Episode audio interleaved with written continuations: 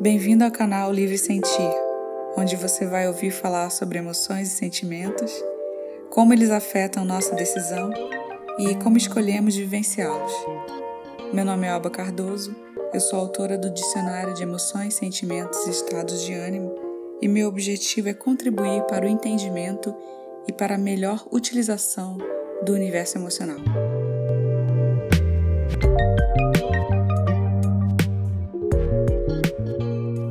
Fala divulgada no Ocidente atribuída a Aristóteles chamada de O Desafio de Aristóteles. E ela diz o seguinte: Qualquer um pode se zangar. Isso é fácil. Mas zangar-se com a pessoa certa, na medida certa, na hora certa, pelo motivo certo e da maneira certa não é fácil. Aristóteles, Ética Nicômaco.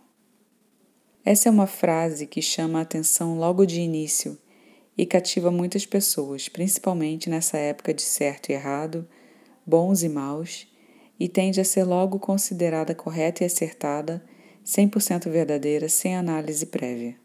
Acontece que ela tem muitas premissas, e com isso podem advir falsas verdades embutidas entre elas. Todas as partes, sem exceção alguma, exigem do praticante a atitude certa sempre, ou melhor, a perfeição. Isso me faz lembrar de uma outra frase, essa atribuída a Salvador Dali. E cuidado, porque estamos entrando no perigoso terreno das citações na era da internet. Mas vamos lá de qualquer forma. Não se preocupe com a perfeição, você nunca irá alcançá-la.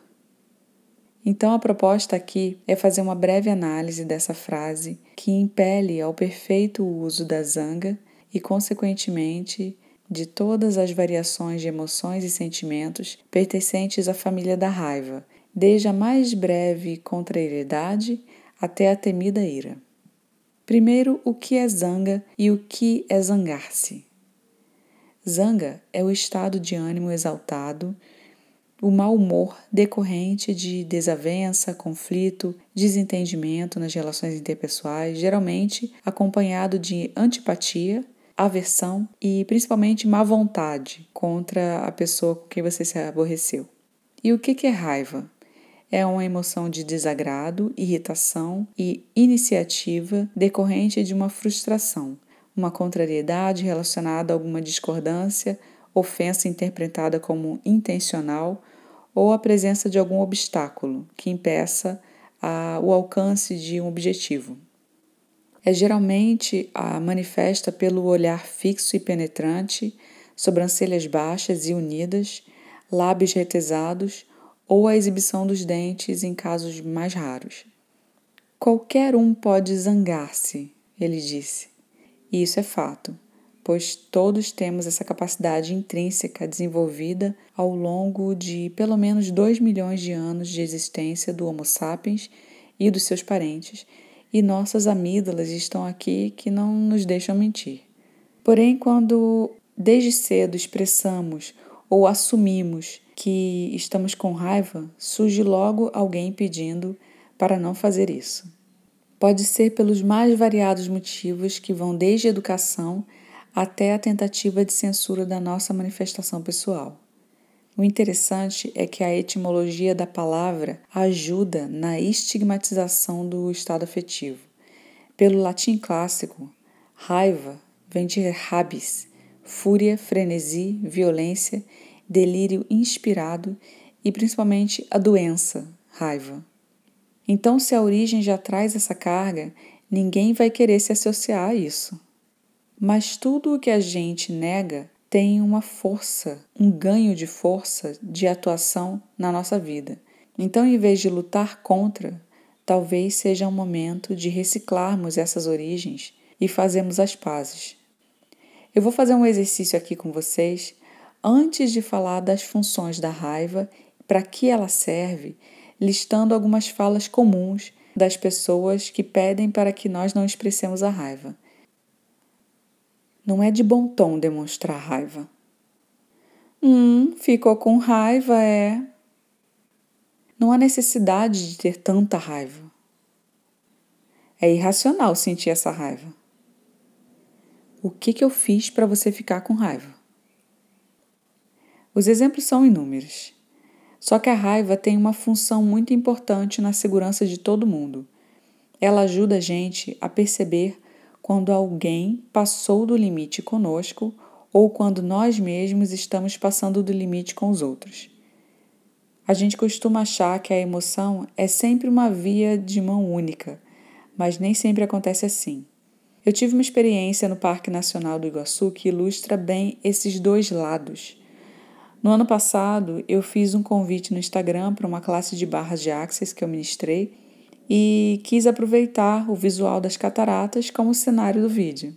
A questão é que não parava de passar gente na minha frente.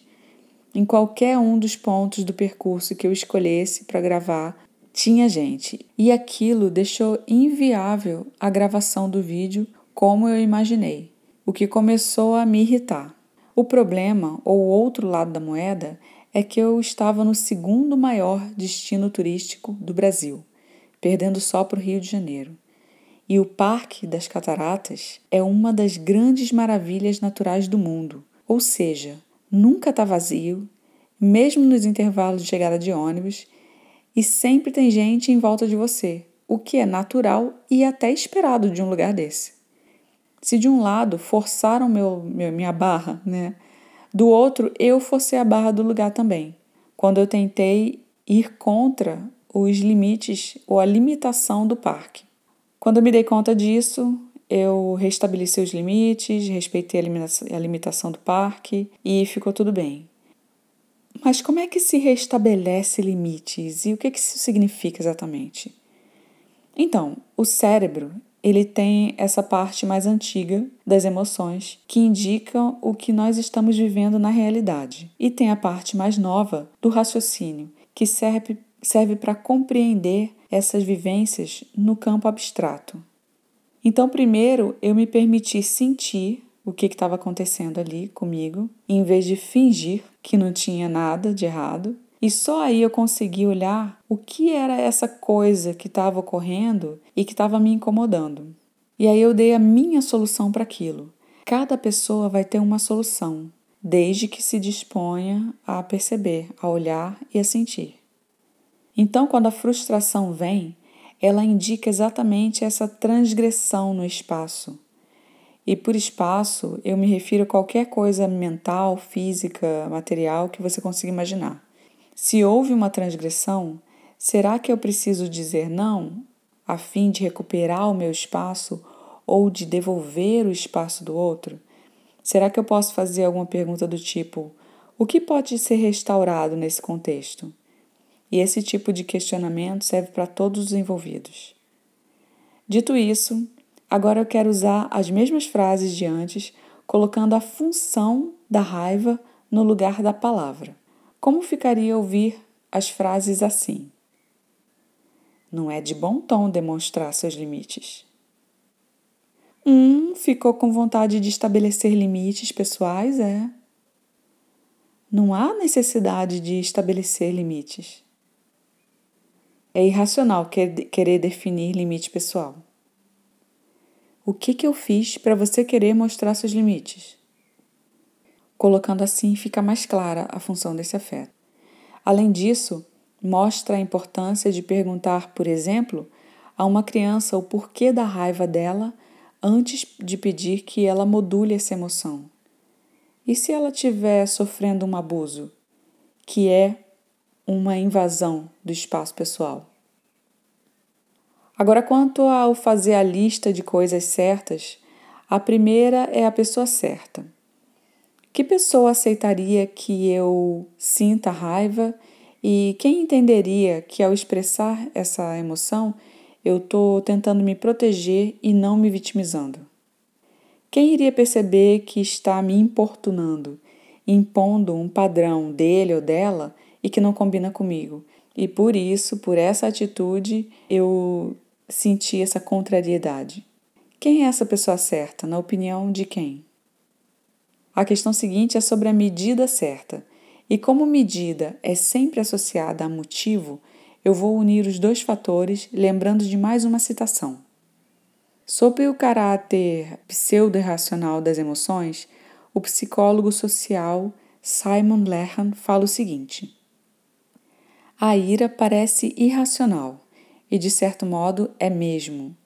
No cotidiano, surge quando nossos objetivos são bloqueados ou testemunhamos uma injustiça. Ué, mas se é irracional, significa que não tem razão alguma. Então vamos lá. Não existe razão. Não existe motivo, logo é irracional. Mas no exemplo que ele deu, tem motivo e tem razão. Se ela surge diante de ou a partir de um obstáculo ou uma injustiça, existe uma razão, então não é irracional. Inclusive, pode até ser avaliada e quantificada. A frase é uma falácia em si. Alguns exemplos de perguntas para avaliar a medida e o motivo da emoção de uma pessoa. Esse indivíduo já vem vivenciando essa raiva, reprimindo essa raiva há muito tempo? Ele foi tocado num ponto que detonou algum trauma severo? A gente está falando de uma gota d'água que ativa aquelas raivas acumuladas e não resolvidas no relacionamento de longa data? É isso? Nesse ponto, eu indico o livro Comunicação Não Violenta, do Marshall Rosenberg. Eu indico principalmente porque vi pessoas engolirem sapo por escolha própria, criando relações tóxicas, sem conseguirem sair do ciclo vicioso que elas mesmas criaram e, quando tentam sair, recorrem a medidas extremas, por acreditarem que só assim conseguiriam resolver o problema, mas acabam destruindo a integridade, a dignidade e a segurança de todos os envolvidos. O livro traz soluções sérias que utilizam a forma como falamos das nossas necessidades para o outro, fazendo todo mundo entender o que cada um no relacionamento quer de verdade. Isso me leva aos dois últimos requisitos da expressão emocional de Aristóteles: a hora e a maneira certas. A maneira certa para quem sente a raiva sempre parece deslocada para quem tenta infligir o abuso. Então, se a maneira certa foi interpretada como errada pelo outro lado, ela é certa para quem? A hora certa Seria aquela em que ninguém está olhando para eu não ser julgado vitimista, por exemplo? Mas aí restaura que limite? Restaura a dignidade de quem? Protege a quem? Quem vai bater o martelo em cada uma dessas certezas? O que eu quero deixar de consideração é que se nós não nos permitirmos sentir, se fingirmos que está tudo bem o tempo todo, não vamos nunca saber o que nos está incomodando.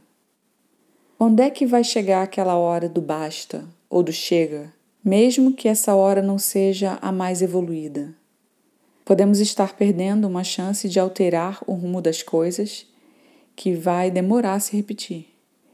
E é assim que, fingindo não sentir, vamos nos julgando sempre errados em nossas emoções, ficando um pouquinho mais naquele espaço e naquele tempo apertadinho de alto desrespeito. Será que a gente não está esperando encontrar a pessoa certa, na medida certa, na hora certa, pelo motivo certo e da maneira certa para começar a viver a nossa vida? Vamos falar mais sobre emoções?